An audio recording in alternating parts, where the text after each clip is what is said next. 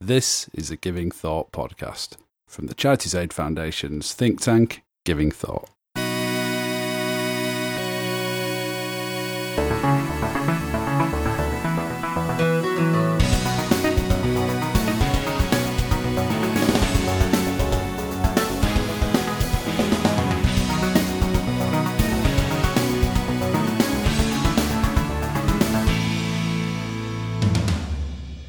Hello, you're listening to the Giving Thought podcast. This is the podcast from CAF's think tank Giving Thought, in which we look at big issues and themes relating to philanthropy and the work of civil society. I'm your host, Rhod Davies. This is episode 27, and good news for all of you, it's another interview episode. So this week, it's a chat with Rachel Rank, who is the chief executive of 360 Giving. Now, 360 Giving is a project here in the UK that I've been aware of for quite a while and quite a big fan of, um, trying to get uh, foundations and other grant makers to adopt an open data approach to, to the information they have on their, their grants. And they've been doing some really interesting work and had some great successes, um, as you'll hear in, in the conversation. Um, and Rachel and I had a good chat about the work she's been doing and some of the, the challenges they've found and what she feels some of the opportunities are going forwards. Uh, and touching on kind of what the wider move towards open data and transparency means um, for the philanthropy and foundation sector and also some of the challenges that might be uh, coming down the line in terms of questions around data ownership and how we use data. So uh, hopefully you'll enjoy that. Um, I should just flag up uh, before we go into it that it it wasn't necessarily the greatest sound quality. Rachel was um, recording it in an office, so occasionally there are sort of charming background noises of somebody typing and a bus, but I think those always add flavour and a sense of terroir uh, to the to the interview. So um, hopefully you can bear with those, and I've done my best in terms of sound editing to to minimise them anyway. But without further ado, let's get into the interview, and I will return at the end just to do a little bit of housekeeping uh, and let you know where you can find out more. So let's go.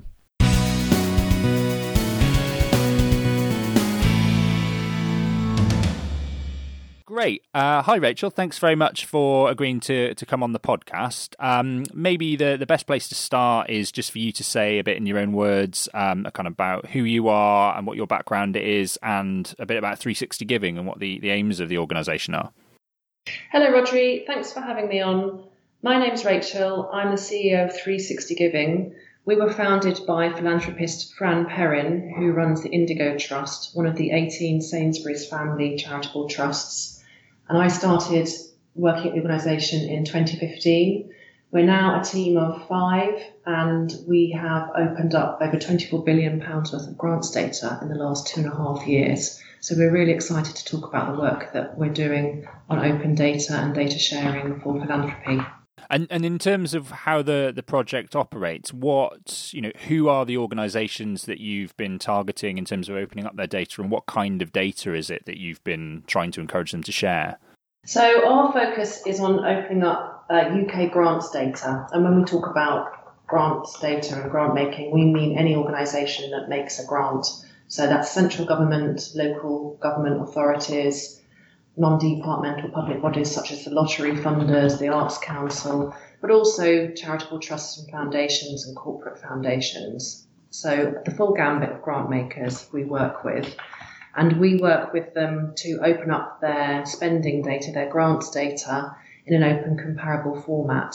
So that's literally just using a standard spreadsheet template and making sure people are putting the same data in the same columns so it can be compared and accessed more easily. And that immediately sort of raises two questions in my mind. One, that people who aren't kind of aware of the background to the whole open data movement might not be aware of. Can you just give a sense of what the current situation was or, or was like before people like you came in and started trying to make it a bit more consistent, just to show how necessary it is? Yeah, I mean, it's a really idea. So uh, the analogy I use is think of it as books in a public library all ordered in the same way. So when you go into a library and you want to look for an Agatha Christie book, you know to go to fiction and to the section that starts with authors whose surnames begin with C. If you were looking for grants data, you were interested, say, in funding to women and girls um, or funding to the northeast, it would be very hard to go and find that information in the same way. You'd have to go to several different websites and be quite a sophisticated data analyst to get the different data in different formats, scrape it, compile it, and put it in a single comparable format that you could then use to do that analysis.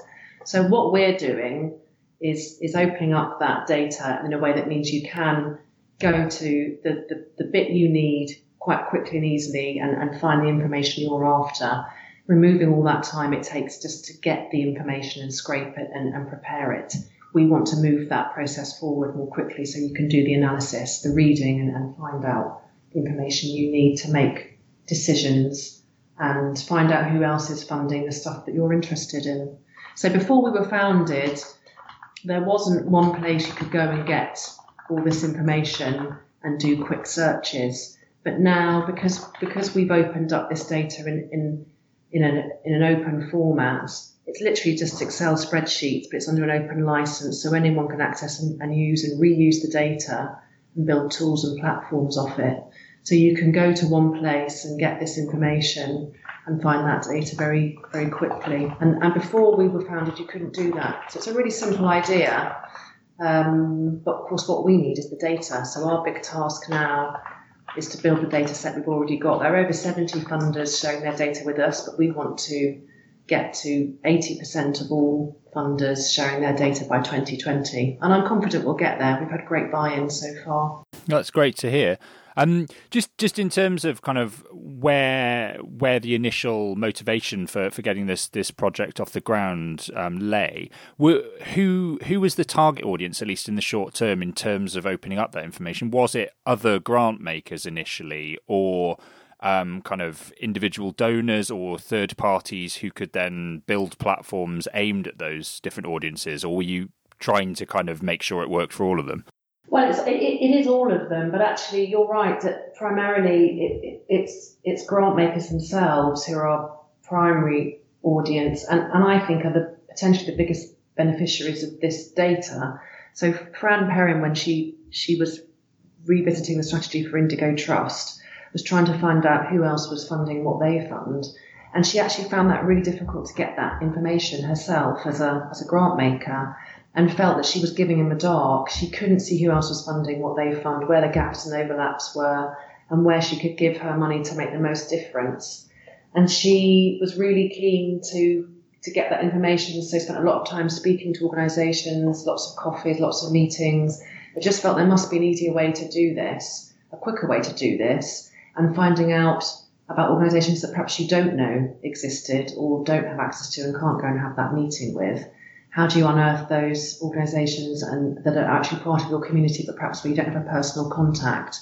So, so primarily our, our target in these early years has been trusts and foundations and other grant makers who hold that data because we want to get that data from them. But we also want to know how they use data to inform their own giving. But also, we know that fundraisers are desperate for this data and they and they love being able to see who else has been funding what. It helps them save money and wasted time and effort applying to funders that aren't relevant or helping them target their proposals better. So it is it is both those audiences, but it's also the tech community who we want to build tools and platforms off the data. They're the people that can turn this raw data and spreadsheets into interesting tools and platforms that are a lot more accessible for non non tech experts. Most people don't want to look at raw data. They want some nice, easy front end stuff so you can a bit like Google, you know, you could just search the data very easily with a front end tool and not have to necessarily dive deep into all the raw spreadsheets. Yeah, absolutely. And I think particularly if in the future we're talking about individual uh, donor audiences and particularly, you know, at a more mass market level, I absolutely don't. You know, nobody's going to be downloading CSV files and looking through through spreadsheets to do that. You need to build some sort of user interface yeah. on there. Yeah, I mean, I don't, I don't like looking through spreadsheets. no. I have a team that loves doing that, but actually, we built we built a platform called GrantNav that we launched in September 2016. And the Esmée Fairbairn Foundation funded us to build that platform, and that that was a huge success. And, and literally, you can you can find in three clicks data on um, you know giving to a certain sector or region just by three simple searches, and that that just saves hours and hours of time analysing raw data. So there are there are tools that we've built and platforms that have been built by other organisations that use the data, and that for me is is the use the really useful bit is, is making it easy for non-experts to access that data and feel confident using data more in their work. That's a big aim in our in our work as well is making people feel comfortable about taking a more data driven approach to their work. Mm. And in terms of how the, the sort of process of getting uh, buy-in from you know the people who you want to use the platform and the, and the system, but also the ones who you need to open up their data, how how kind of responsive and positive have you found both the, the potential customers and the people you need to open it up? And what are some of the main challenges you found in kind of winning that argument?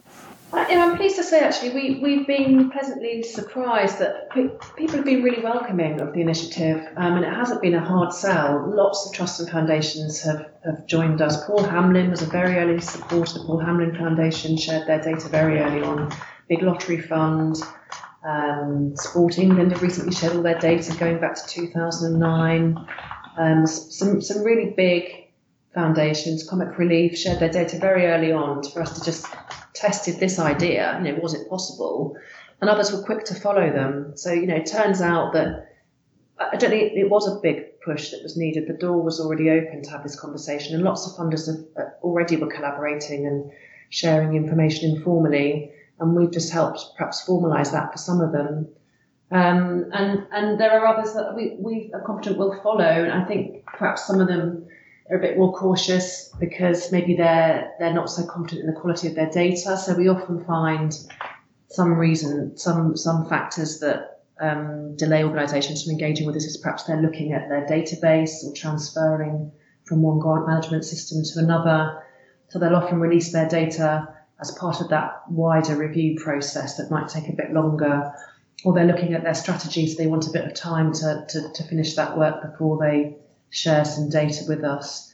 But usually we don't find it's it's a, the political sell that's an issue. It's, it's perhaps more of a technical issue that that um, can cause delays, and it, and it usually is related to either mixed quality data historically or transferring from from one system to another, and they, they tie it in with that work. And then another reason is often just staff time and capacity. So some organisations, particularly smaller grant makers, um, they may not have a designated data analyst or database manager to lead this work. It'll be part of someone's wider role. So it's just about helping them uh, make the time to, to do the work. So there's, there's a, there's a task for us there to make it as, as easy as possible to share the data. And we provide pro bono support to organisations to help them open up their data to try and take the pain out of publishing. But we hope to make that easier in the future by building more tools and platforms that help check data quality and a toolkit that guides organisations through the process so people can feel a bit more confident working on their own and, and not need so much handholding from us in the future. That's really interesting. So, are you saying that because from the outside, I would have had the perception that at least in a reasonable number of cases, a big barrier would have been just the cultural one that you know there's a sort of data is private by default, even if people don't necessarily know why, and telling people to open up their data and publish it. Um, you know, unless they can be convinced of that, would be be quite difficult. But actually, you're, you're saying that hasn't so much been the problem. It's more just the kind of technical side of, of yeah. In my, in my, experience, and I was, hmm. and I would agree with you. That was what I was expecting. Some of these organisations are de facto quite private. You know, it's, it's private wealth that they're giving away, and they're reporting that to the Charity Commission and Companies House. But you know, that I I thought that maybe that would be a barrier as well, but it, it really hasn't been actually. And if you look at lots of grant makers' websites, lots of them are already sharing all their grants on their website or in their annual reports. Um, so actually, it's, it's not a political barrier. It, it, it, has been more technical in terms of training people up on the standard formats that we've developed, how to share that data, helping them with data quality, particularly maybe in the past they weren't collecting charity or company numbers consistently, so helping them backfill some of that data. Um, and helping them see the potential of how they could use the data for their own work. But actually, if you look at lots of grant makers' websites, they're already they're already sharing what grants they're making. But if they're doing that in different formats and different ways on, on 70 different websites, it's really hard for you to find out who else is funding what then. So by putting it in one place, we're essentially developing a one-stop shop. So you're putting it in one place where everyone can find that data very quickly. It makes it much easier. So the, so the push really hasn't had to be so political. And anyway, with the government and local authorities, they're used to the, the public scrutiny and they're used to access to information requests. So with the government, it's quite a different conversation to the, the conversation we have with trusts and foundations, where government are used to having to to provide this information anyway. Local authorities have had to share all their spend data every, every purchase over £500 as part of the local government transparency code. So for them, it's been more of a, a pitch about why do it in the standard open format that we've developed. They're, they're perhaps sharing all that data in a PDF or in their in, in an Excel spreadsheet on their local authority website. For us, it's been about showing them if you put it in one place, you can see what other local authorities are doing. So, for example, in Greater Manchester, you've got 11 local authorities. Wouldn't it be useful to have all their grants data in one place so you could see across Greater Manchester who's spending what and how that fits together? So, it's quite different conversations with local authorities and government compared to trusts and foundations just because of the, the legislation that's in place. Yeah. That's really interesting because I because I guess one of the things is particularly on the trust and foundation side, you know, those those institutions have for a long time, you know, suffered criticism in one way or another about perceived lack of transparency or openness, or you know, the fact that people felt they had a, a responsibility to say what they were doing with money that was uh, partially tax subsidized or receive tax relief and these these kinds of things. And I guess you know what you're doing is just a specific project designed to solve a problem pragmatically by bringing together some of that data and making it usable.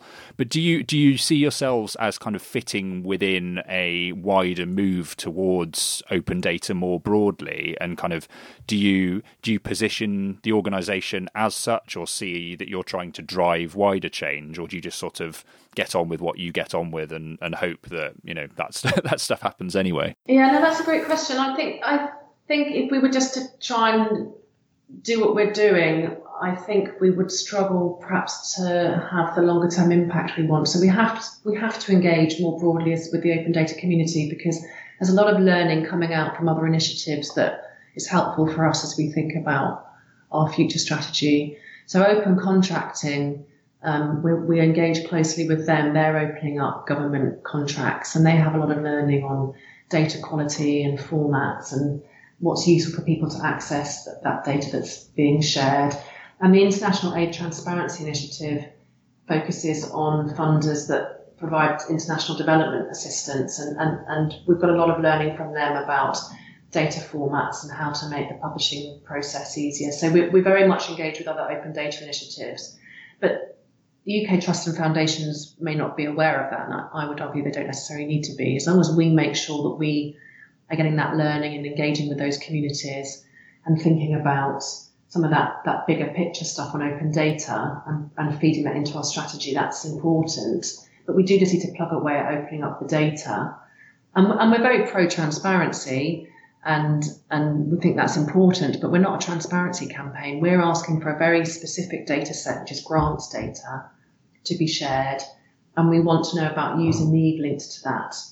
Um, otherwise, I, I, think there will be uh, a gap between opening up the data and the data being useful and used. It's got to be used to drive the data quality forward and keep the data flowing. Otherwise, there's a danger we become a, a tick box transparency exercise.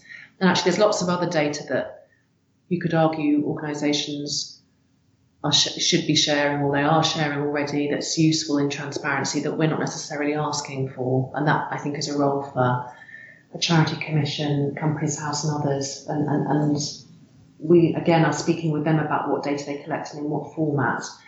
But we're not going to cover all those information items that I think some transparency campaigns might want to be covered. But I we, you know, we're happy to complement that work and feed into it. But there's a difference between collecting data on the ethnicity and makeup and age of your board versus what funding data you should share. And, and we don't expect to extend into that wider transparency discussion, but I think that is being covered by other organisations. In particular, I know ACF are doing a lot of work around this about their stronger foundations work, which I think will cover some of that, some of that transparency stuff. It's really interesting. There's a, there's a couple of things I want to pick up on there. Actually, just picking up immediately on the last thing you were saying. I know I totally agree that there are elements of the sort of transparency people might want to see around things like board diversity and geographic location, perhaps that that you aren't necessarily going to cover. That are, are there some other types of data that that might be a sort of neater fit with your existing approach. I'm thinking here of things like increasingly data on the impact of grants as well as you know, so I mean, obviously that that assumes a lot about, about the kind of consistency of social impact measurement, but assume that we've solved that problem somehow. It strikes me that, and perhaps also data on um, kind of needs profiles, because that then starts to create quite an interesting picture about supply and and demand um, that potentially could be incredibly powerful. Yeah. I mean, it's, it's important to emphasize that the, the, perfect world of data doesn't exist. There's never going to be a perfect world of open data that meets everyone's needs and is produced on a timely basis that's, that's you know, wonderful, perfect, brilliant data that everyone's happy with. So, you, so the, the key to opening up information is you've got to start with what you've got, build from there, use it, and then improve the data by learning from using the data. Otherwise, it's just another data set that, that, that people may not find useful and sits there but is never downloaded. So we always say start with what you've got, publish what you can, and build from there. And I think your point about impact data, you're never going to get an agreed measure for social impact and, and have a perfect data set around that. So our standard schema, the, the, the schema template that we use, you can add on information items to it. So if people are collecting impact data and they want to share that, they can add that into their data set. But I don't think you're going to get agreement on on what social impact data everyone should be collecting. But that, that can be fine. You could have organisations that are collecting social impact data sharing what they have and people having access to that can be useful and help inform their decisions and discussions around what data they might want to collect. So we've made sure that the schema is flexible and you can add on different kinds of, of data and, and you can use you know different taxonomies for example if you want to. Again we're not going to prescribe about what taxonomies you should use um, and I don't think you'll ever get an agreement on on that either in the sector. A bit like I think you struggle to get agreement on application forms but we, we do know that there are certain basic information items that every organisation is collecting that can be shared in, a, in an easy way. So you know organisation name, amount given, what for, where to, how much, when it's being delivered. And I think impact data could be added to that. And, and that is something we'd like to get more data on and, and see people using it and what's useful.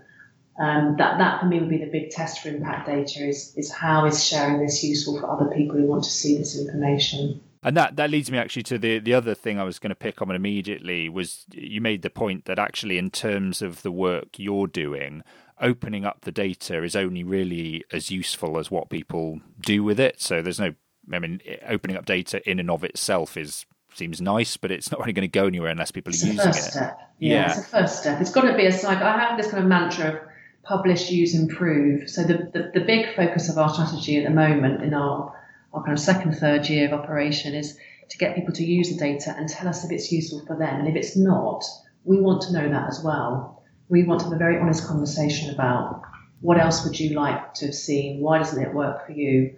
What information items are missing? So then we can then go back to, to funders and say it would also be useful if you started collecting, for example, end beneficiary data. So we know that lots of people want to find out the impact of their grants and where they went to. That means you have to collect data on the, the location of end beneficiaries, not just where the, the organisation that received the grant, which might be a head office. So there's a piece of work that I think is quite interesting there around um, location data and, and finding out where the money flows from end to end. And and in terms of that, what are you finding so far? And uh, when it comes to people using the data, have you heard of them doing you know, interesting things with it that are kind of making you confident that it's it's definitely finding the right audience. Yeah, there's some really great examples. Birmingham City Council shared their data with us last year, and they've done some really interesting work looking at um, their data in, in within the, the city region, and that that goes to my point about beneficiary location data. There are some organisations that have collected really good data on, on end beneficiary location, and, and that's really useful for the kind of analysis that, that Birmingham City Council and others have done, looking at what's going on in their, you know, on their doorstep at, to, at ward level. So really kind of detailed level data. So you can then use that data led other data sets. That for me is the really interesting opportunity is, you know, grants data is interesting in and of itself, but actually you can layer that with data such as indices of deprivation or where people live or where free school meal claimants are based or aging population or coastal populations, things like that. Then you can layer the data in interesting and meaningful ways. And there are people who are starting to do that. We know that some place-based funders have been looking at who else is funding in their area. We're currently running a, a pilot project with Sussex funders looking at spending in Sussex and identifying gaps and overlaps. So there's some really interesting work that we're starting to do, and we'd love to do more of it, looking at sectors and regions. For me, I think picking picking a particular place or a particular topic is where we can then make some inroads in, in the usefulness of the data by asking specific questions of it.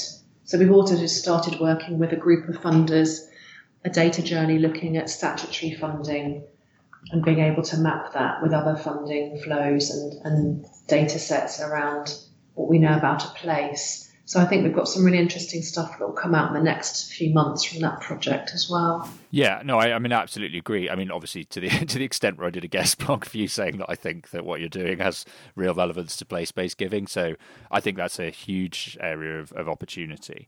Um, just picking up again on, on what people are doing now, I'm I'm really interested in obviously one of the things I'm interested in is kind of application of, of new technology and what might be coming slightly around the corner when it comes to, to philanthropy and the work of charities.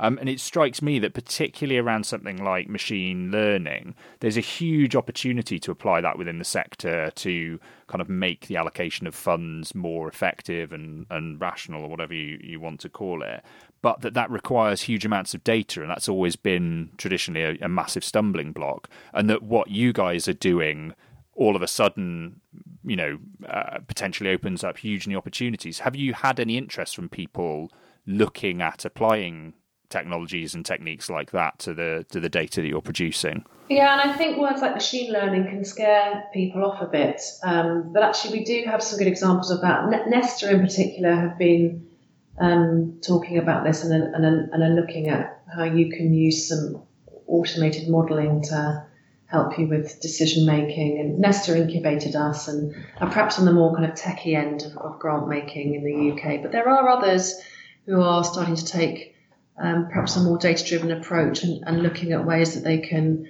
do automated checks on their data to check that they are perhaps making decisions consistently and fairly. So we're about to have a guest blog by Nick Perks from the Joseph Rowntree Charitable Trust, who was looking at um, amount awarded versus amount requested, and if they were being consistent in their decisions around how much they might award versus what they are asked for, so the percentage of the cut they might make. And I think that's a really interesting question. I think it's really interesting that Joseph Rowntree Charitable Trust picked that up themselves. That wasn't anything to do with us. They just were asking themselves a question are we fairly uh, awarding people the amounts they asked for? And if we're cutting it, by how much are we cutting it? And does that vary over different times of the year or for various reasons? So it's that kind of checking checking automated checks to see if human decision making is, is being fair and consistent. So I think there are some opportunities around that. But you're right, we do need you do need good data sets to do it. But I think some funders have got their own data that they can start doing that with. So, you know, I'd be interested in exploring that with some of the, the big funders like Wellcome and Big Lottery and Sport England and Comic Relief who've shared, in Wellcome's case, you know, six billion pounds worth of grants with us. There, there could be some really useful opportunities around machine learning there. I think you've got a, a decent sized data set. But I'd be interested in hearing what people want to ask of the data because I think some people might struggle to identify how they'd use machine learning to help them answer some of their questions. So I think there's a role for us and people like you there as well, Rhodri, about how do we help the sector feel more confident talking about some of this new technology. Yeah, absolutely, and it's it's definitely one of the things that gets said about machine learning in a lot of contexts is actually what it what it puts a huge emphasis on is the role of humans in coming up with the questions to to ask because the you know the algorithms can kind of do the the crunching and the analysis, but unless they're told what they're supposed to be aiming towards, that's that's kind of pointless. So I guess that's that's what we all need to be doing is thinking, okay, if we can do some exciting new things with this technology, what are the things that we would like to know that might move things forwards? Yeah, people are scared of it. You know, you talk about algorithms and AI and blockchain and stuff, and people are kind of, what is that? And we don't know what, you know, we're worried. And actually, I would just bring in kind of the human angle to that and say, well, what, what are the questions you want answered?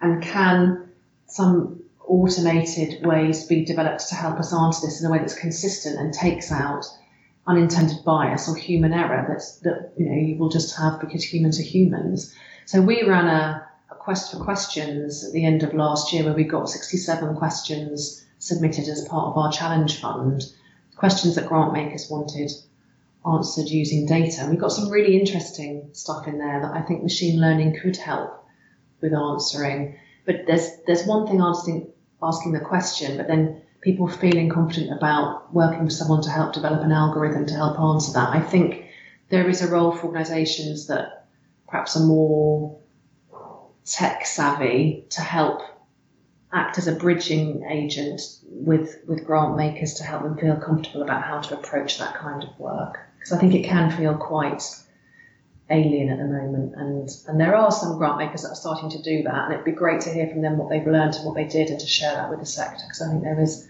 changes around the corner. And I think people need to get more familiar with this work um, and see it as an opportunity uh, and how to engage with it and understand the kind of terminology and, and what the process involved with developing algorithms and how it can help support their work. At the moment, I think there's a nervousness around that um, and it's probably seen as expensive and a bit too too untested at the moment. And, and, my feeling is that's not the case. I think we could do some some very interesting stuff, small small things that could really show some benefit. So Beehive, the Beehive Giving platform, for example, um, that's being incubated by CAST, the Centre for the Acceleration of Social Technology. They they're using 360 giving data in the Beehive platform to match grant seekers with the best potential funder, and that uses an algorithm in the data based on the the person searching for the funding, answering a few basic questions about their organisation and what they're looking for.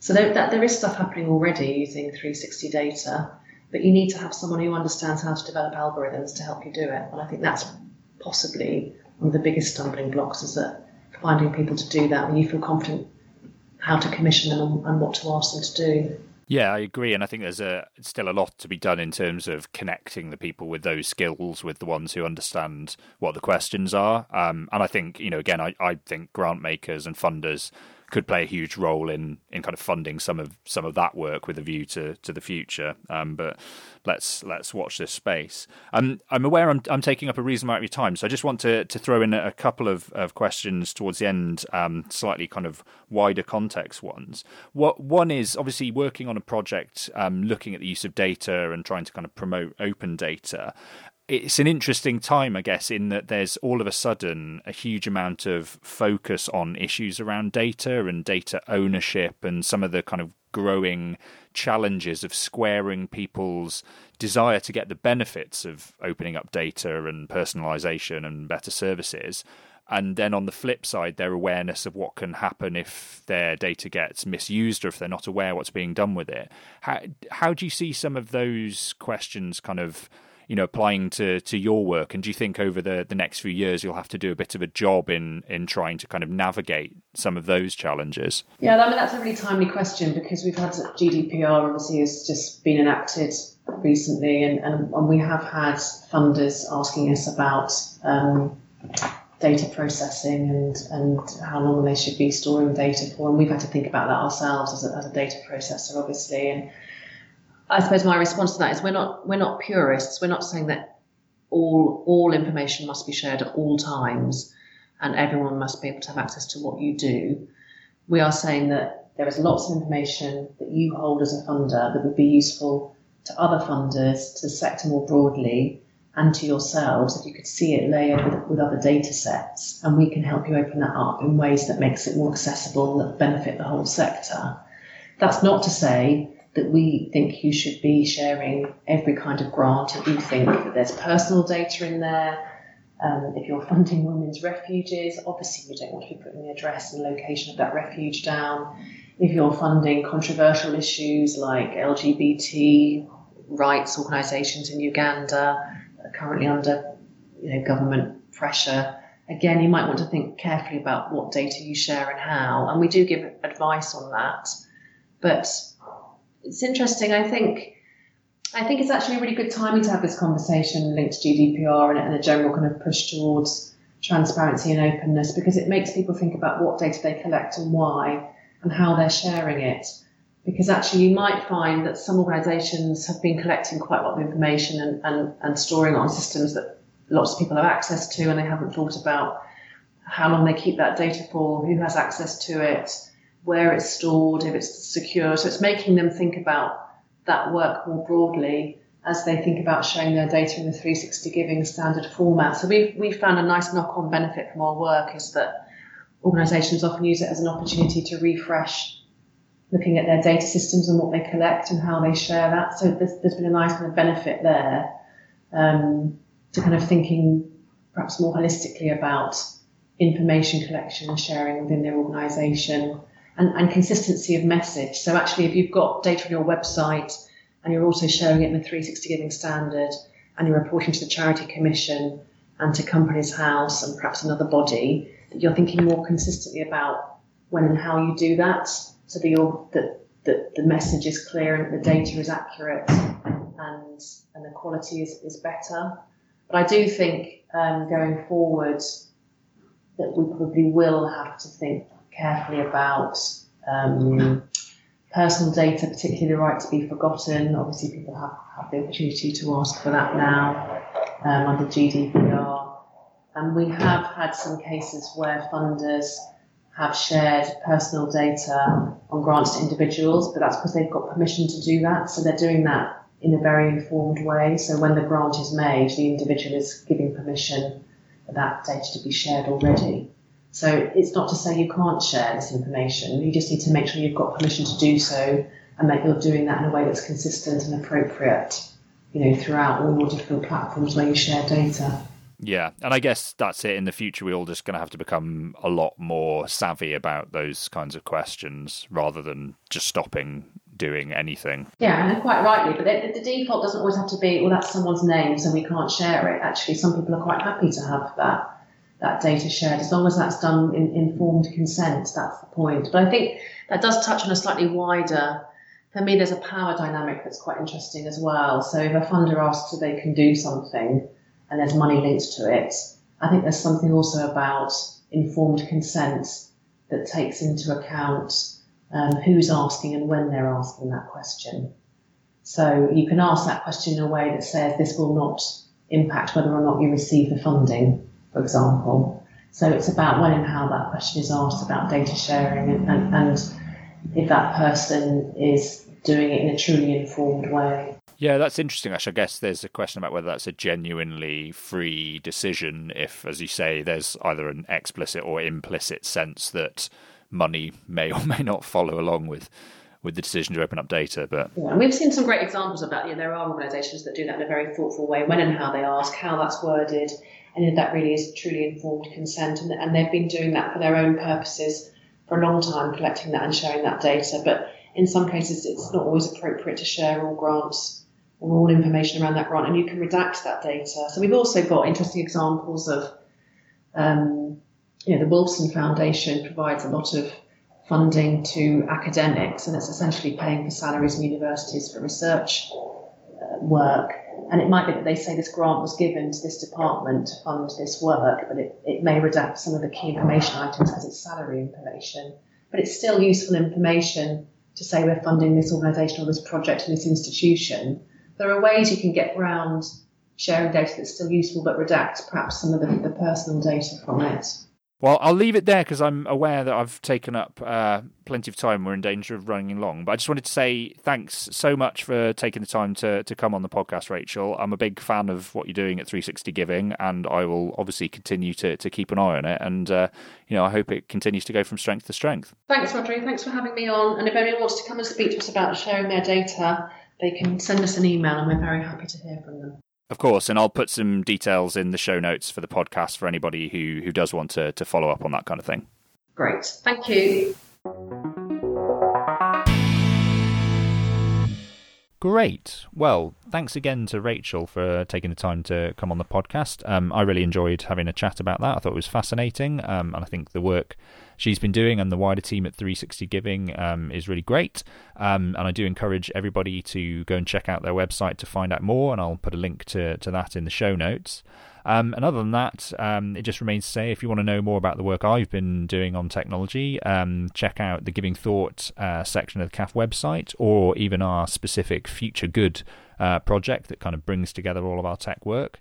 Uh, follow me on Twitter where I endlessly bang on about this kind of thing at Rhodri underscore H underscore Davies. Um, and if you've got any suggestions or ideas for topics or themes we could cover on the show or people we could interview, uh, drop me an email at uh, givingthought at cafonline.org. That's pretty slick, wasn't it? Um, and other than that, it just remains to say like, subscribe, tell all your friends about this podcast, uh, and I'll see you next time. Bye.